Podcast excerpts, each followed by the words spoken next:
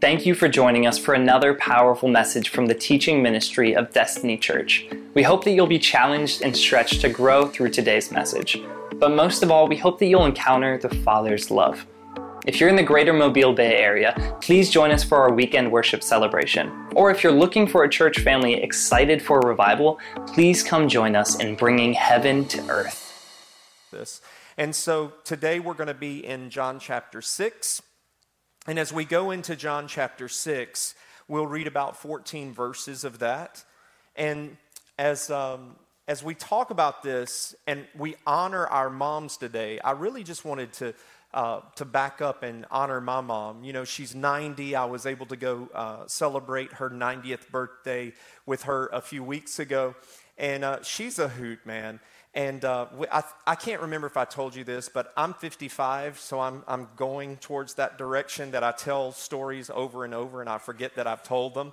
And uh, so I, I, was with her uh, at her birthday, and we were just kind of sitting outside of the retirement home.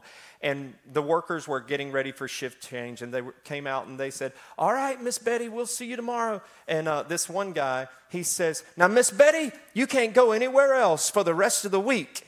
And uh, she said, If I got away, I'm going, you know, her little uh, sparky self.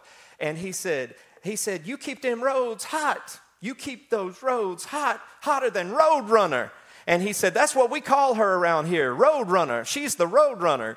And so, really quick, before we had her birthday party, uh, me and, and some of the kids, we went and had a, a shirt made up for her that had Road Runner on it uh, because I'm telling you, man, that, that lady, she's got some spunk.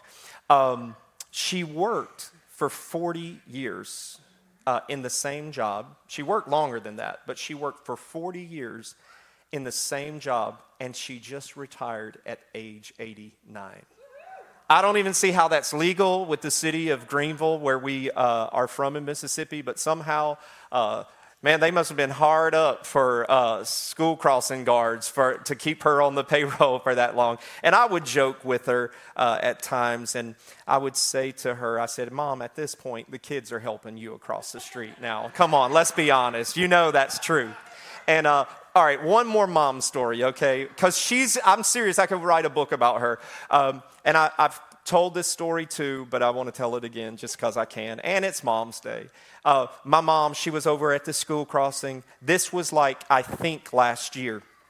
And so she called my nephew to help her because she had left the lights on. She gets there before the sun comes up, and uh, so she'll have her lights on. Where she forgot to cut the lights uh, off uh, as the sun came up, and it ran her battery down.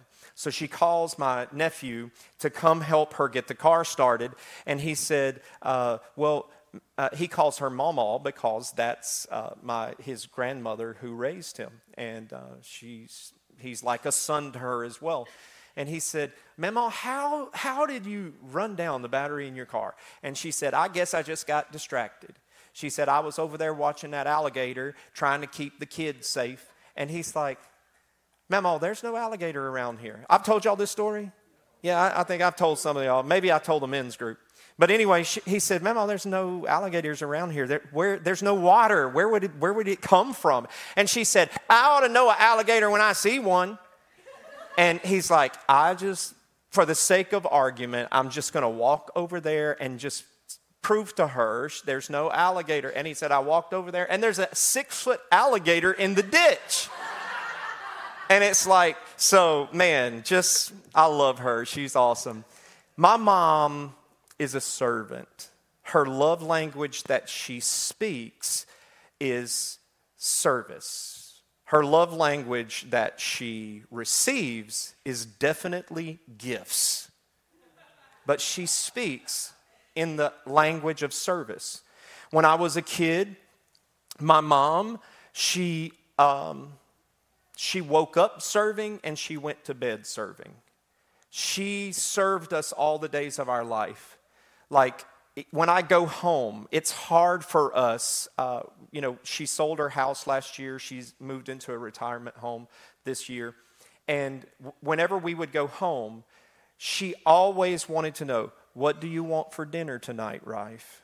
And so she's going to go in here, and I'm like, we'll go out to eat. Like, I'm not a kid anymore. I'm, I'm rich, you know. We're going to the Waffle House tonight. We're splurging, you know. And, uh, and I'm like, Mom, you don't have to do that. But you couldn't, she would not take no for an answer. You, you wake up, she wants to f- fix a, a full buffet breakfast every morning she, because that's her love language, just serving. And um, I remember she used to make me so mad serving as a teenager because she ironed everything. I mean, she had ironed your underwear. I'm not joking. You think I'm laughing? I'm not joking. Like, that's fine, just don't put starch in it. You know what I'm saying? Uh, but she would iron my, my jeans. Has anybody ever ironed jeans before? Uh, you know, that might have been cool at one time, but that was not cool in the day that I was a kid. And she would iron my jeans. And once you, just one time, one time, you put a crease in jeans, you're to have a white line in it for the rest of, uh, of the jeans life. You're never going to not get that crease out of there. And I would get so angry at her speaking her love language to me. But she was a servant moms just, there's somewhere embedded in the word mom servant because moms, they literally from the day, you know, they I don't know, all through the pregnancy they're serving, you know, I, I, guess. But from the day that baby pops out, that mom is serving that child. I mean, it, moms are uh, are born milkmaids. You know what I'm saying? Like from the day that child uh, is born, they're a milk factory. They're serving that child. You know what I'm saying? It's like they are servants. It's embedded, it's built into them. And so, you know, when we're talking about uh, impact, Char- uh, uh, Andy Stanley has this great quote. He says, the greatest, he's talking to women, he says, the greatest impact that you may have in the kingdom is your child. Think about that now. The greatest impact you may have in the kingdom of God may be the child that you give birth to. Just think about it. You know, somebody had Reinhard Bonnke, somebody had uh, Billy Graham, somebody had the Apostle John. Somebody had Jesus, the Messiah. Like the greatest impact that you might have, the, the, the most lasting, that's why these kids up here on the stage, that's why it's so important because in them are generations. You, you follow me? In them, there are generations of children, of adults, of world changers that how important it is to disciple and to influence them. So, listen to this. As we're talking about impact, we're talking about impact. It's that life changing encounter. It's that encounter that has a life changing effect on another's life. Like, we want our life to matter. We want what we do in this world to have an effect, a positive uh, effect on another. And every one of us are coming into contact and impacting in some way. Every impact is not positive. There are times where people have impacted you and it's been a very negative encounter for you. It's been a, ne- a negative impact on your life. When we honor moms today, Sometimes it's hard for people to honor their moms because their mom had a negative impact on their life. I, you know, I, I want to be careful and transparent at the same time because, and that's hard to do. That's hard to do to be transparent and careful at the same time because there are people in this room that you know my mom. There are uh, at times, there may be someone who might be watching that knows my mom. Some of my family members could be watching today. So I don't want to dishonor my mom, but at the same time, my childhood was, was rough. And they would say it would be, no, you had a great childhood. I'm telling you, I experienced it. It was rough. There were lots of things that went on in my childhood that I've been in counseling, uh, you know, at times in my life to help me heal from those moments in my life. I really get it. And if we're not careful, we'll let those uh, instances of trauma affect us and influence us and define who we are. And that's why I can say to you, for many years, I did that. I, I would relegate this, this day to someone else because of the negativity of, of that impact on my life. It was too painful for me to say anything positive because of the depth of, of the trauma that I went through. I don't say this to you, and a lot of times I'll have people say, to, say things to me, and they're like, Well, you don't understand. Listen, I try to never speak from this podium about things that I don't understand. And if I do, I will tell you that I don't understand. But I understand trauma. I understand deep trauma. I'm not talking about somebody hurt my feelings at church trauma. Get over that. Like, you know, like they're to hurt your feelings at work, they're to hurt your feelings in the workplace. My wife hurts my feelings all the time, you know? like I hurt her feelings too. I'm I know that. You know, but the point being is like, I'm talking about things that will scar you and, and, and turn you into this callous, bitter, uh, deformed person, and your outlook can be so pessimistic and, and warped. Everything's not positive. But once you come to the knowledge of the power that you have, the power of your words, the power of influence, and you know, as we're talking about making an impact, this whole series is really how do you make an impact? on the world? How, how do we make an impact? And we're talking these through in these five, what inside the church, we can call them five love languages. But out in the world, you know, that doesn't translate to the corporate world or sometimes in the areas where you go during the day. But what are five ways that we can communicate value, how we can communicate compassion, which is love? Because the world is looking for somebody to understand them. The world is looking for somebody to love them. And we should be the ones making the impact. But many times we're screaming back at them, we're ridiculing them for their views. Well, many people you understand, as we train our children up in the way they should go, the world trains the ch- their children up in the way they should go. And they don't know the truth. So many times we've got to show them truth. We've got to show them love. We've got to show them compassion and come from a place of not telling the world what's wrong with you before we just let them know hey you are valued. We love you. And i'm not i'm not listen i'm not up here speaking some therapeutic speak. Do you follow me? I'm not up here saying well let's just tolerate everybody and everything and no well, you don't understand. Listen, before you ever say you don't know, you need to ask me if I know. Because I'm sitting here telling you as a parent, I can tell you from experience, I do know about a lot of stuff that's going on in the, in, in the secular world and how that now, some of that stuff is not those people out there, but it's these people inside my family. Are you following me?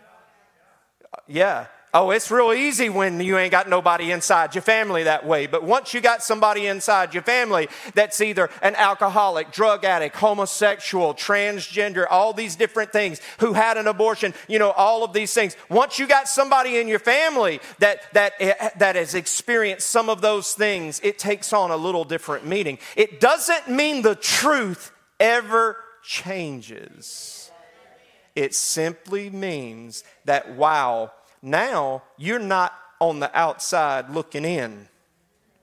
You have personal experience with it. So, how do we impact the world? How do we go out and communicate compassion to the world? Because, listen, church, us coming to church on Sunday, um, this, is, this is just a hard fact to my church family.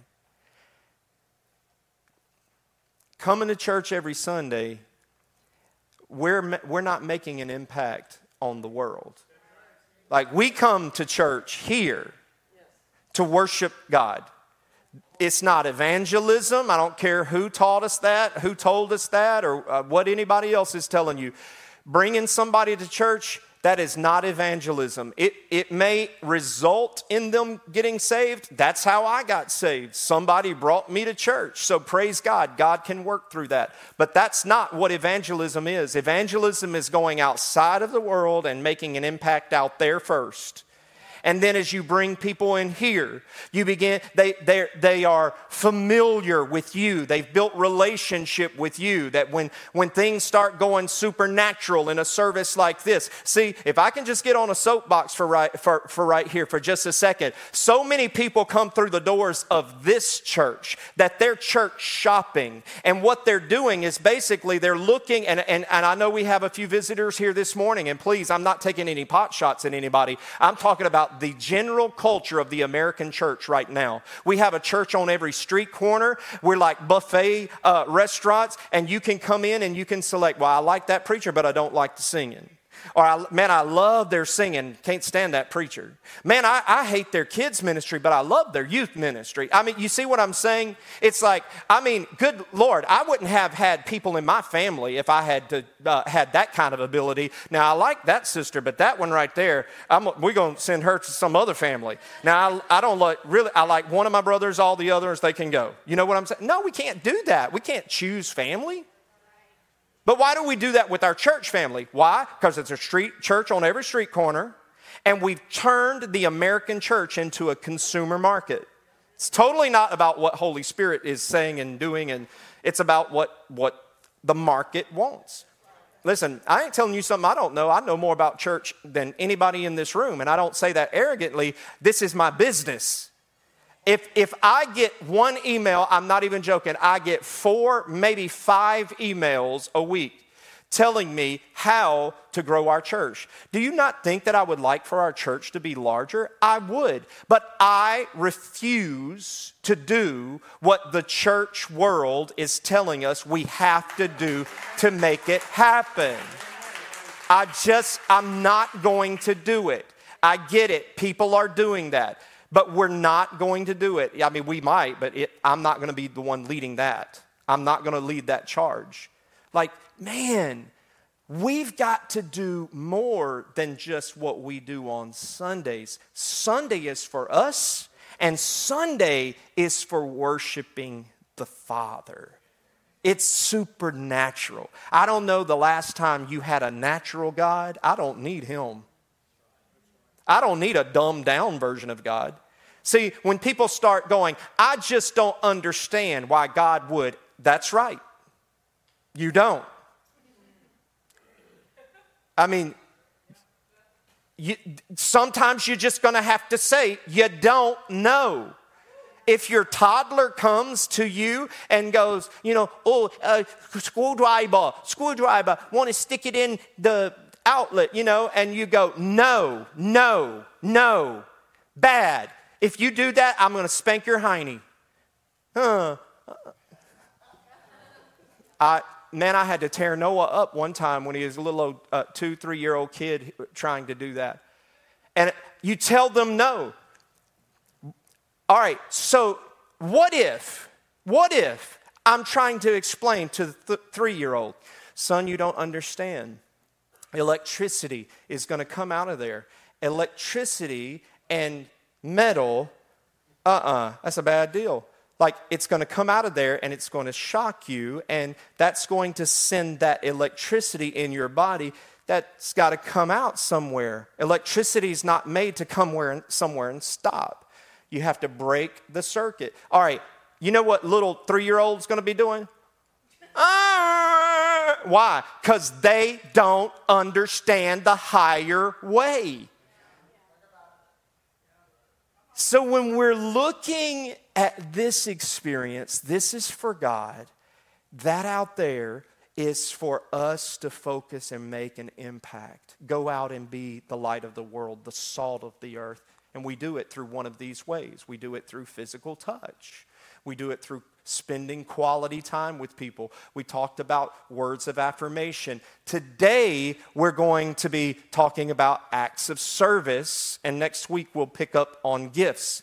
But acts of service, if you look at Jesus' life, he was always serving. He was always serving wherever he went. As a matter of fact, there are two of my favorite scriptures that when we talk about serving, the very first one describes who Jesus is. For even the Son of Man, Jesus, came not to be served, but to serve others and give his life as a ransom for many. So this scripture is saying, Jesus himself is saying, listen, I didn't come for y'all to serve me, I came to serve you. I am a servant. I want you to look at me, and when you look at me, you're going to think of servant. At the Last Supper, I mean, listen, guys, this is the last time he's really going to be with these guys in this communal corporate setting. And so, what's, what's Jesus doing? He's doing what servants do.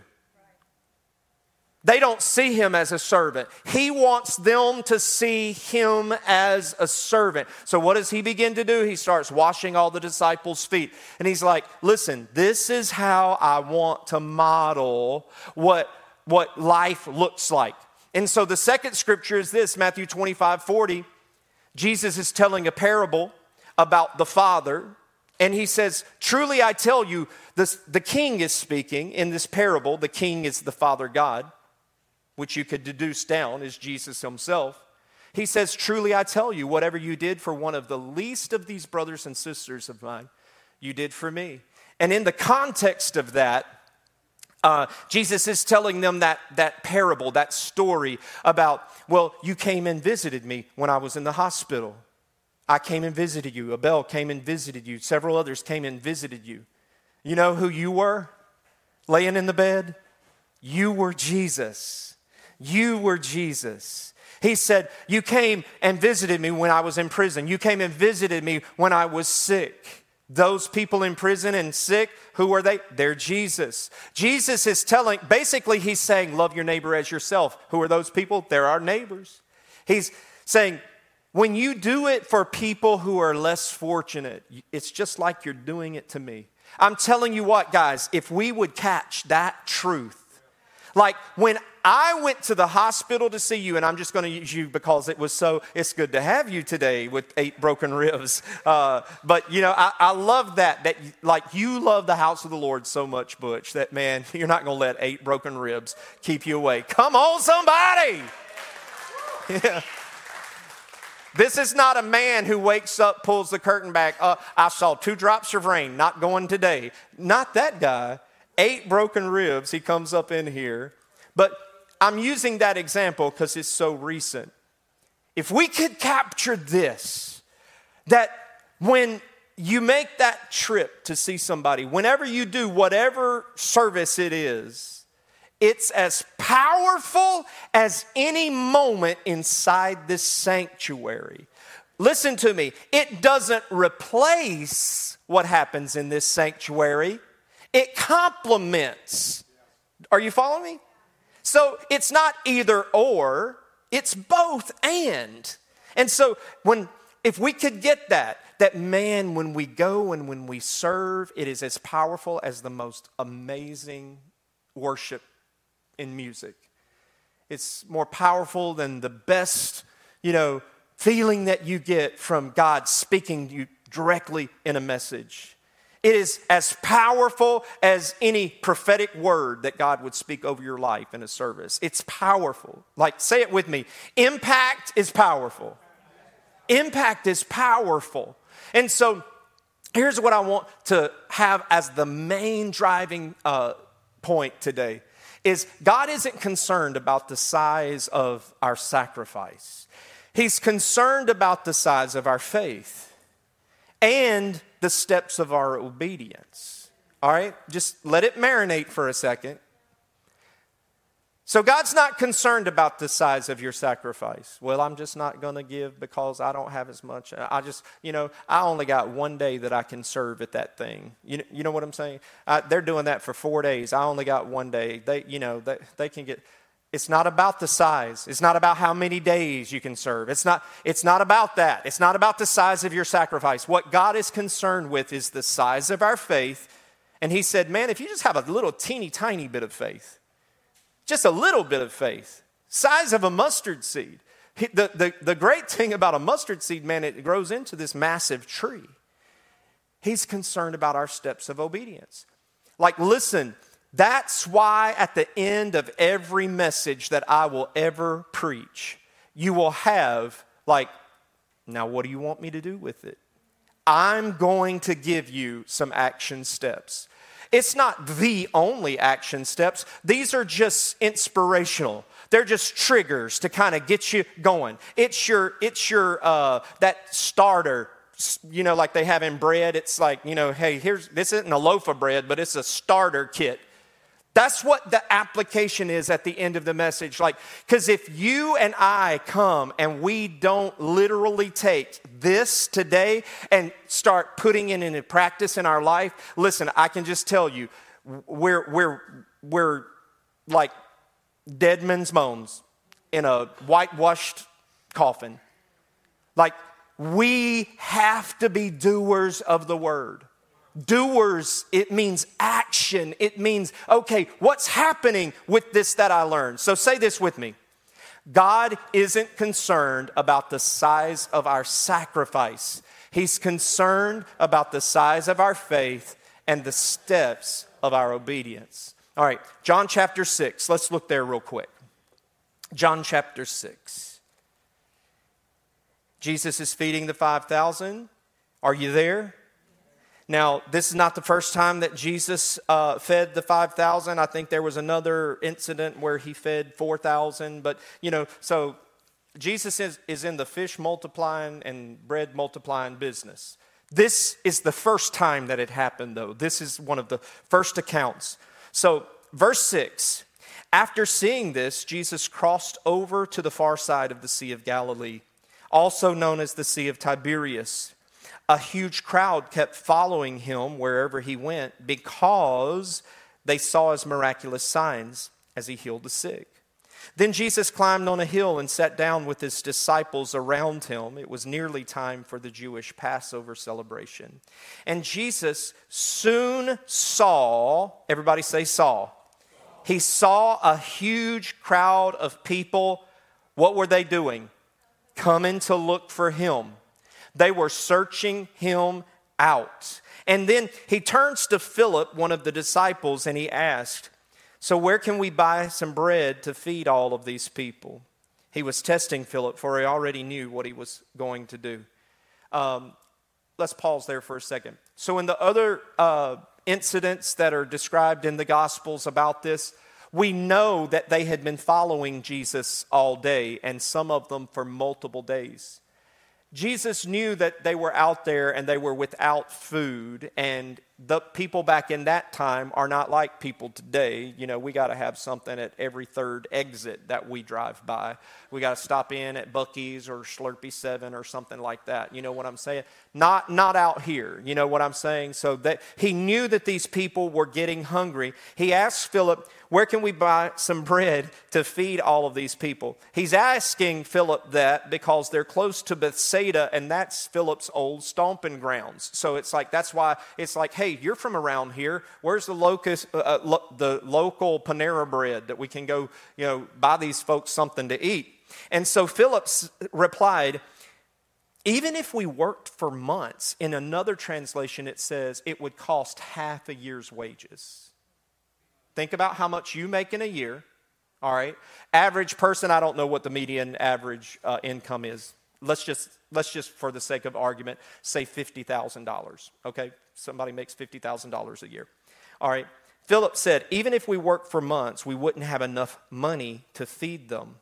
He not only, uh, not only that, it doesn't say it here, but even if they had the money, there wouldn't be enough bread that they could go and buy for that many people in one location. It was, wasn't possible. So in verse 8, Andrew, well, let me go back to verse 7. So let's just say in another translation it says it'd take a half a year's wages. So let's just say $50,000. So what the event that they were at would take $25,000 in, in denarii at that time, but $25,000 to feed them for one meal. Blows our, like if we were doing it today, blows our mind, all right? So it doesn't mean that it's any less economically wow in their time. And so in verse 8, Andrew says, Simon, uh, Andrew, Simon Peter's brother, spoke up and said, Well, hey, there's a young boy here. Say, here. here. Where is he at? Here. He ain't over there. He's here. There's a young boy here with five barley loaves and two fish. But what good is that with such a huge crowd? He's like, hey, well, there's this guy. That won't work because we got too many people. Not going to work. All right? So again, let's go back to it. And then he says, in verse 10, Jesus says, Tell everyone to sit down. So they all sat down on the grassy slopes. The men alone numbered about 5,000. So just men. So if they had women with them, and not all of them would have had, the disciples didn't have their wives with them, we don't think, but not all the women were there. They were getting their nails done, you know. But let's just say half of the women were there, so 2,500. All right, so, what if every woman had 2.5 kids with her? Very quickly, this number jumps between 13 and 15,000 people. So, when he feeds the 5,000, he's not just feeding 5,000, he's feeding between 13 and 15,000 people. And so he has them sit down, and afterwards, he did the same with the fish. Uh, wait, verse 11. He took the loaves and gave thanks to God. That's really important. And he distributed them to the people. After he did the same with the fish, and they all ate as much as they wanted. Underline that. They all ate as much as they wanted. And after everyone was full, say full. Jesus told his disciples, Now gather the leftovers so nothing is wasted. Man, God ain't into waste. He's like, hey, gather what's left over. So they picked up the pieces and filled uh, 12 baskets with the scraps left by the people who had eaten from the five barley loaves. In verse 14, when the people saw him do this miraculous sign, they, sh- they exclaimed, Surely he's the prophet we've been looking for, we've been expecting. Huh. People have expectations. And guess what? They were not in alignment with Jesus coming. See, they are looking for a prophet. P R O P H E T. They're looking for a prophet to become their prophet king. Are you following me? Like, he is a prophet, but not their kind of prophet. They want him to come overthrow the Jewish government because they, they are occupied by a foreign government in Jerusalem. Are you following me? And they're looking for that guy. That is not who he is. They're trying to put an expectation upon him. Come on, somebody. They're trying to put an expectation upon him that is not his to carry. All right? And so, what does he do when Jesus saw that they were ready to force him? Oh my God! When they when he saw that the people were ready to force him pastor we don't care about what your vision is. Let's do this. You know jesus we don't care that you don't want to be uh, the, the great prophet king of, of, of israel and throw, you know we're going to make you do that. Like he's like when they saw when he saw them getting ready to force him into a role he did not come to fulfill, what does Jesus do? My God. Oh my God. This is awesome in so many ways. He slips away. Nobody move. Don't make any sudden gestures. He's looking over at the boys and he's like, we fixing to duck out this back door. How, if you look at this in the prophetic church family, how sad that was.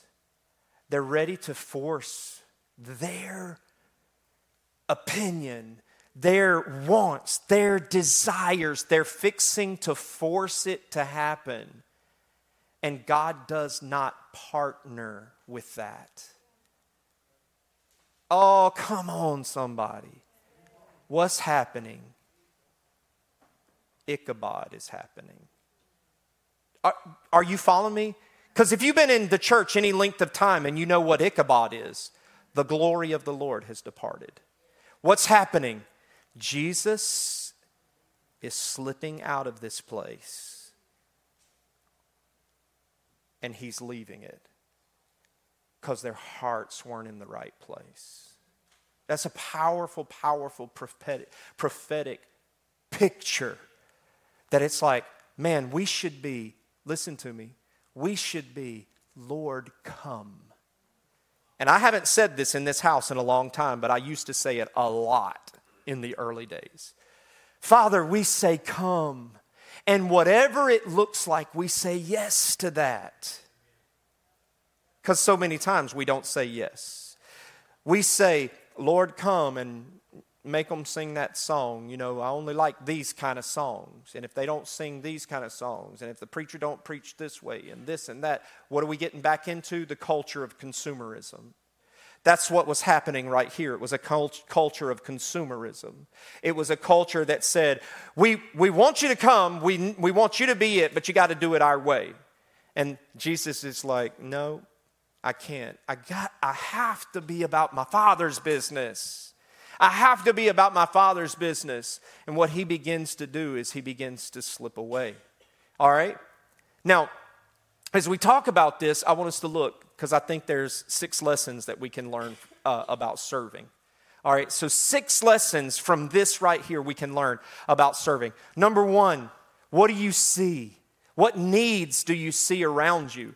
Because Jesus, the people came looking for him. Like it, you don't even have to go out and, and say, man, what, what do we need in our community? Listen, just go out and look. Just go out and look. If, your if your community has a lot of homeless people around you, what do you think God wants you to minister to? Homeless. Homeless. If there's homeless, we need to be ministering to the homeless. If there's drug addicts, we need to be ministering to the drug addicts. I cannot tell you how many churches that I know personally that they even had ministries come in and started doing what the church wouldn't do, and they kicked the people who were out doing it. Sheila, you remember that church down in Tampa, Florida, where we went and took our youth group to do inner city ministry? Massive church, lots of money, had residual income from this, I don't know, 14.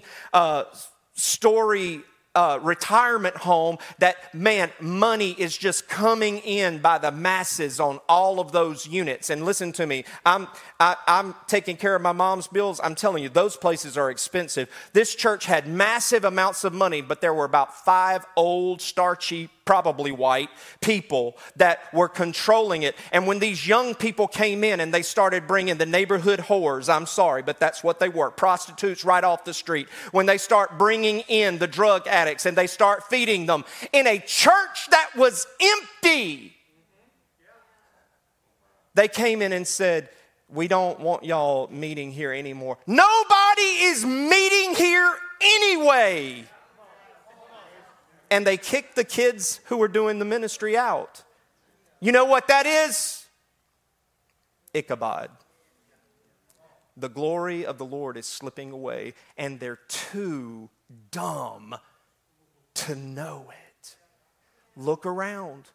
What do we see are our needs? I want you to open your eyes as you drive through these communities in Baldwin County and Mobile, and you begin to see what are the needs around here that we can partner. We can't do everything, but we will do something. Here's the second thing what needs, uh, uh, the need sometimes looks insurmountable. Jesus looks around and he sees these people coming to him. He says, How are we going to feed all these people? We, if we if we saved up half a year, there's still there's not enough Panera bread stores around. It's, it's not, we can't do anything about it. They're going to have to take care of it themselves. Listen, I'm telling you, I get presented with needs all the time, all the time. And I go, listen, we're a small church. We don't, we don't have that big City Hope budget. We don't have that big three circle budget. We don't have that big XYNC First Baptist Church budget. You know, we can't do, what can we do? What can we do? And here's the start with what you have. Um, Andrew says, Well, here's a little boy. He's only got, you know, he's only got these fish and loaves.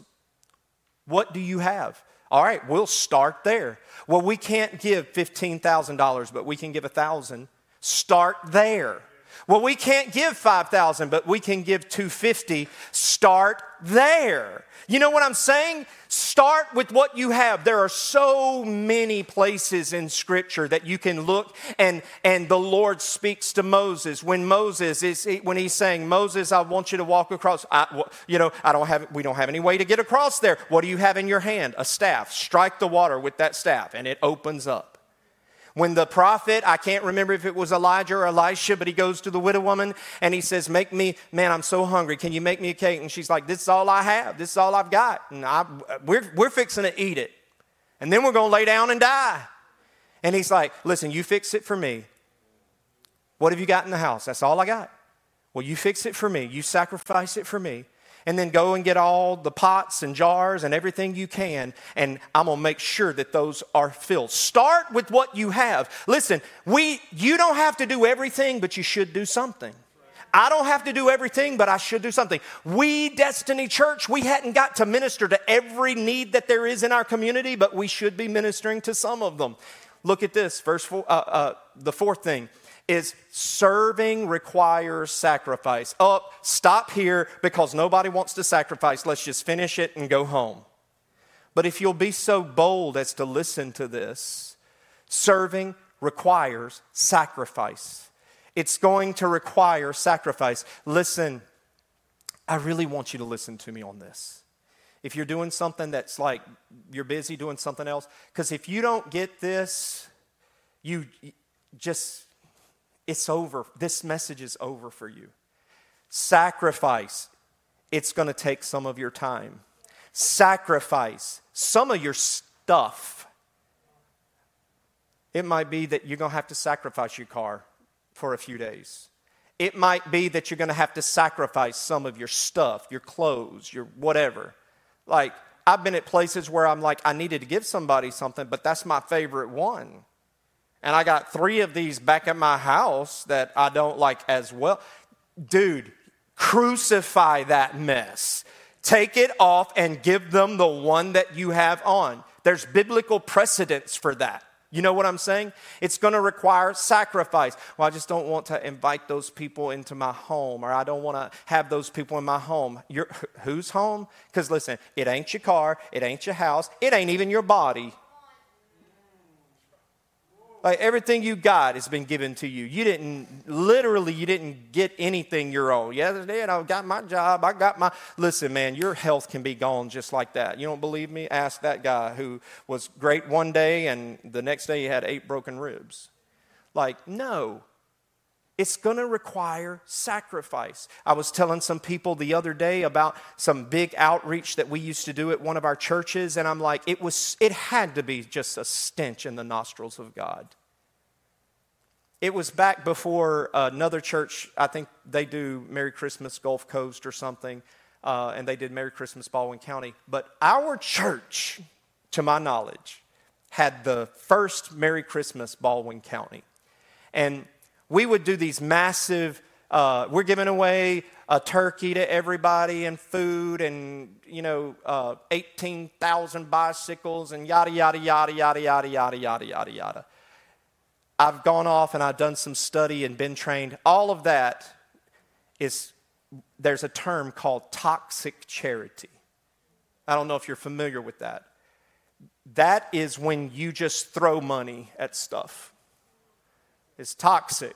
You're not teaching that person how to fish for another day. You're just throwing money at them. And it's a consumeristic mindset. And so, you know, that's what we did and we would You know, and I'm just telling you, man, one of the downsides and dangers of, a, of, of serving the world is pride. Like, it's really more about, we feel good about what we did, man. Look at us. Doggone it, we are awesome. Can we get a picture of you in your poor little house? Because we're going to put this on our website, make a cute little church video, and come back to church. On our missions team, I tell people, you, we do not take pictures, like if we can get one discreetly or ask their permission or whatever, but we are not coming on this missions trip. And if you'll notice, like we, you know, we, it's hard for us because we don't get pictures of stuff like that because it's not about filling that need that's inside of us that says, look at us and what we did, and we made such a powerful impact. Many times, Jesus, he was like, he did something, he served, and he's like, don't tell anybody. Don't tell anybody. Don't tell anybody you saw me here. Don't tell anybody I did that. Don't tell anybody. Why? Because it wasn't about him, it was always about the people. And so, serving, it requires this sacrifice. Going back to our church, I need to finish that little story up. Um, it was really, really sad because we'd have these people come in, they would come into our sanctuary, and it's like, uh, hey, we're going to give you a bicycle but guess what? Guess what? Come and get it. Come and get it. Come, come, come. Come on. Come on. Come on. You're almost there. Fixing to, fixing to make, you know, an altar call for you. Just give them the stupid bike, for God's sake. Just give them the bike. You can't force people. Like, you can't bait and switch people. Like, Give them something and then say, man, we got this if you want to ever hear it. Come hear us on Sunday. We'd love to have you. But instead, see, I'm, I'm inside. I'm inside. They come in, and guess what? I mean, I ain't ever seen, you mostly smell it, but I've never seen so many 12 pack a day smokers in my life. And you get that many in your church, I'm telling you what, you can't get that smell out for days they're not smoking inside the church. They literally just sat in the church. I had a aunt that lived right across the street from us. You could not walk into her house for t- two, three minutes and then walk out, and your clothes not reek of smoke. In that sanctuary, we could not get the cigarette smell out of our sanctuary. I mean, it reeked. And so all the people in the on the teams were coming and they got, had this Febreze. You know, they were bringing it in by the cases. The dump truck is, you know, dumping Febreze bottles in the foyer. I'm exaggerating, but I'm not joking. They were Febreze and everything, and they were just talking about like, oh, I can't believe how bad it smells in here, and blah blah blah. And I'm like, okay. If you invite the world inside, this is what you're gonna get. Does that make sense? Like, your beautiful building, like maybe y'all should have thought this through. You should have done this somewhere else. You should have began with the end in mind. You know, and then you get up and you, you're trying to worship, and they're as dead as four o'clock in the morning and looking at, at you like you got three eyes on your head. Why? Because they're not worshipers. They're not even the majority of them Christian. So when we get up and we sing, sing songs like, I exalt thee, I exalt thee, how can you exalt something that you don't even know what that is? So that's why I'm saying they were trying to get to Z when they had, they missed A, B, C, D, E. They missed lots of steps. But man, I'm telling you, if you're going to serve the community, there's sacrifice that's going to come. There's, if we're going to serve the community, there's going to be times, and I'll tell you about this. I'm trying to wrap this up. Uh, Melissa, come play stop music. So uh, if y'all see her over there, force, you know, banging on those keys, that means she's ready to go. I'm going to talk to you about this a little bit more here in a minute. But see, I don't get upset when stuff in this building happens, that it gets damaged. All of this is passing away. None of this will exist. We might not even be in this church for the rest of our church life. We might go somewhere else. There's going to be holes in the wall. I've made massive holes in walls. I ran, I ran a, a lift through two walls. Like, you know, it's going to happen. That stuff is not important. We're to have, the kids are to mess stuff up. The outside community is to mess stuff up. And yes, we want to take care of things, but we're to have to learn that what's more important? Sacrifice. What's more important? Sacrifice. And I'm telling you what, the answer is real easy people every time. People every time. People every time. So the fifth thing is this God will provide a surplus. God will provide a surplus. There have been times where, you know, I've been raising money for something I remember multiple times where we were raising money for different things and God says, give it away. I'm like, Lord, we've been working on this. And you give it away. Give it away. Give it away. I know, I know you you had an idea for that 50,000, but give it to this. And we've given away and given away and given away, but I'm telling you what, we've always had our needs met and God provides a surplus. When He goes out and they use those five loaves and, uh, uh, or sorry, yeah, five loaves and two fishes, or have I got it backwards? You get the point. Take those fish and loaves, and dude, God provides so much more. To where there were 12 baskets full left over. Come on, somebody needs to get in your mind that God will provide a surplus for you. That's why it is better to give than it is to receive. Like God's got a surplus coming for you. I've lived in that vein of thought that it's like, man, I, you know, I only have so much. I can't give. I can't. I can't. Anytime you hear the word can't when it comes to give, that's not the voice of God. That is the voice of the enemy. That's the voice of the enemy. It's not about what how big the, the sacrifice is, it's about the sacrifice. Just be obedient. God, He'll provide a surplus. Some of you, God is storing up a surplus for you. Listen to me. You've given and given, and I'm talking about you've given your time You've, you've volunteered. You've served inside the church and outside the church. You've given financially. You've given stuff away. You've given cars away. You've given equipment away. Listen, God's got a surplus that He's planning to release to you. I really felt that. You know, I'm not one of those preachers that, that just say that kind of stuff flippantly, but I truly felt when I was when I was studying this out that there's a surplus that's about to come upon some of our, I'm including myself in that, on some of our houses because of the heart of generosity and sacrifice that we have had. And when God does it, you give Him, we'll give Him the glory for it. So, Lord, I receive that for my house.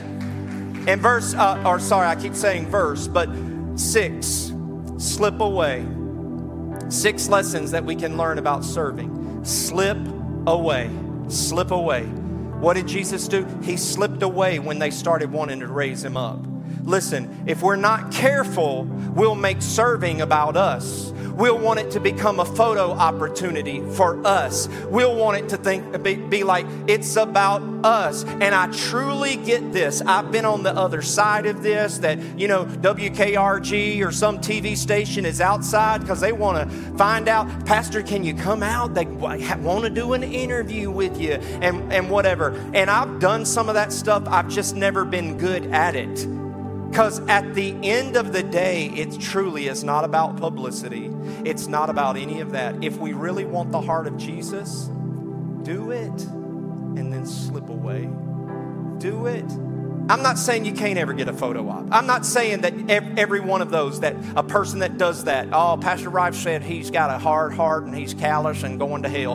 Don't ever think that I'm saying that about somebody that you might see. No, I'm not judging that. I'm just saying a heart of humility that it's like man we're here to serve we're not here for for you know any kind of aggrandizing of us so these are six lessons in this story there's a character and i say this like these aren't real people but in this in this account there's a person that's very important All right?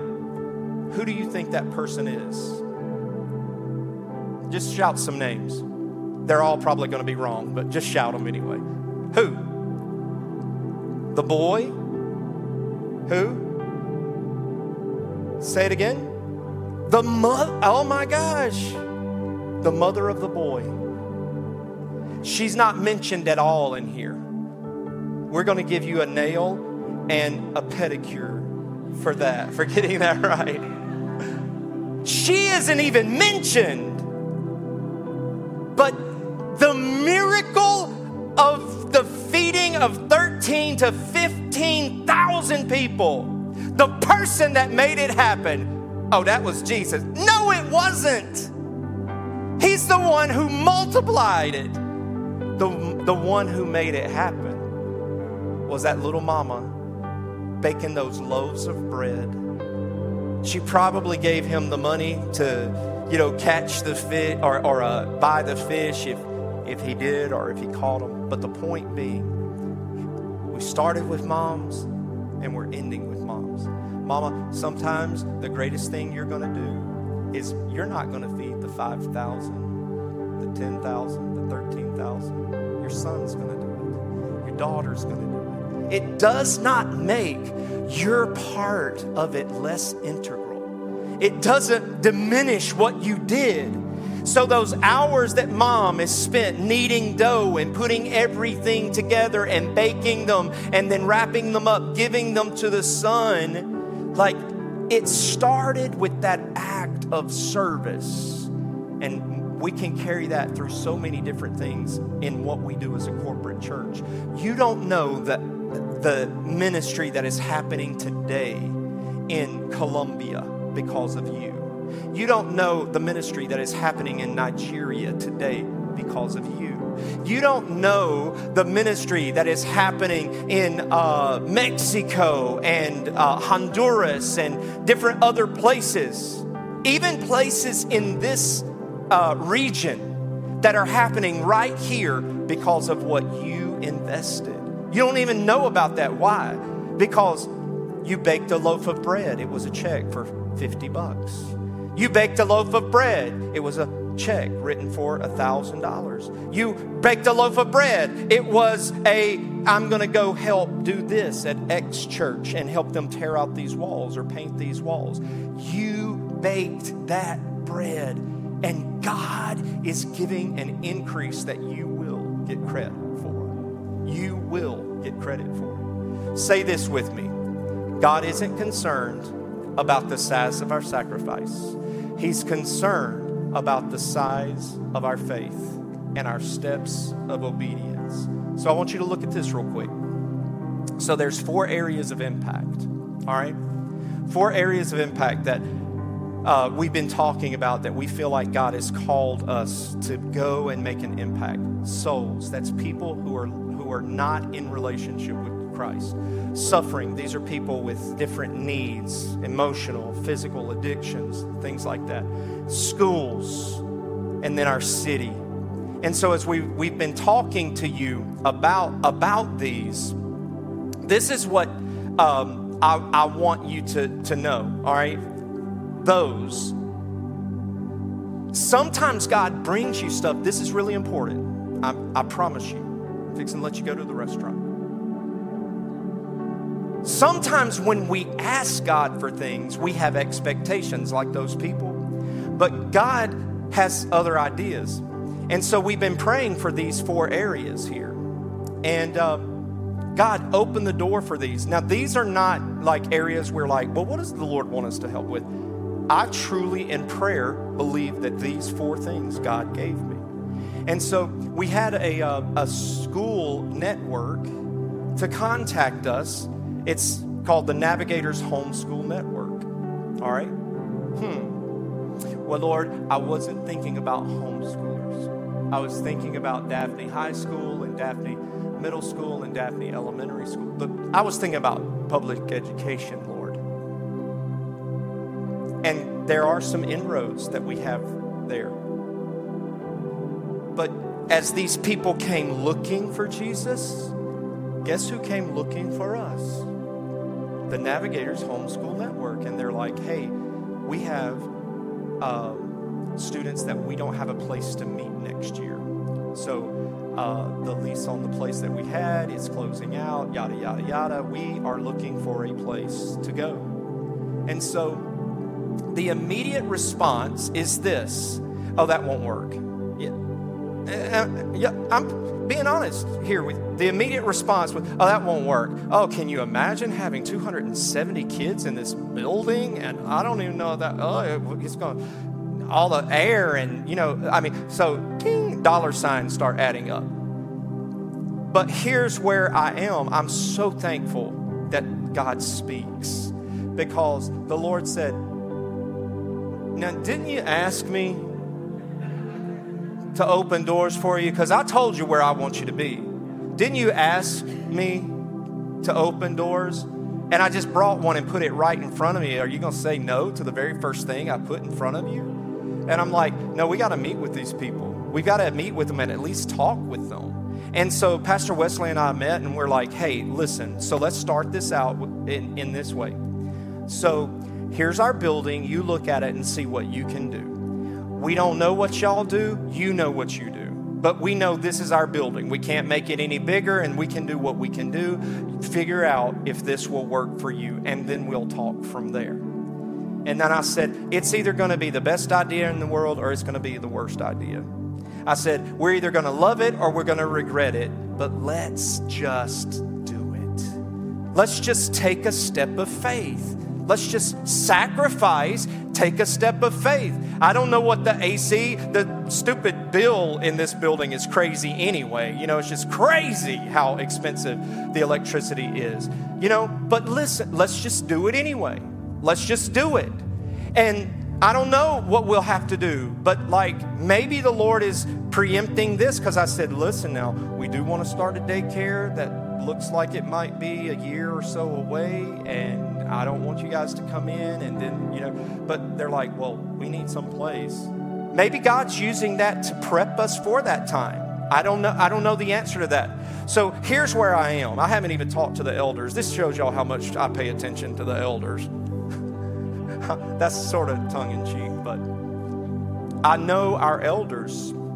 Every time I've ever gone to them with ministry opportunities, they're, they're, I'll even try to tell them, well, let's pray about it. Pastor, if you think it's a good idea, it's, and I've heard them say over and over, it's never a bad idea to sow into the kingdom. Isn't that beautiful? So, anyway, uh, official, unofficial board meeting to the couple of elders that are that are in here today. Uh, we're going to open the church to a homeschool network. All in favor? Say aye. So so Pastor Wesley and I we met with them and we're like, let's just do it. Let's just be obedient.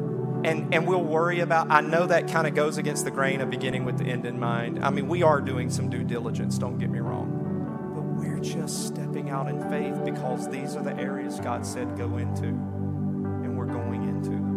so let me wrap this up for the third time. Uh, how can you activate it?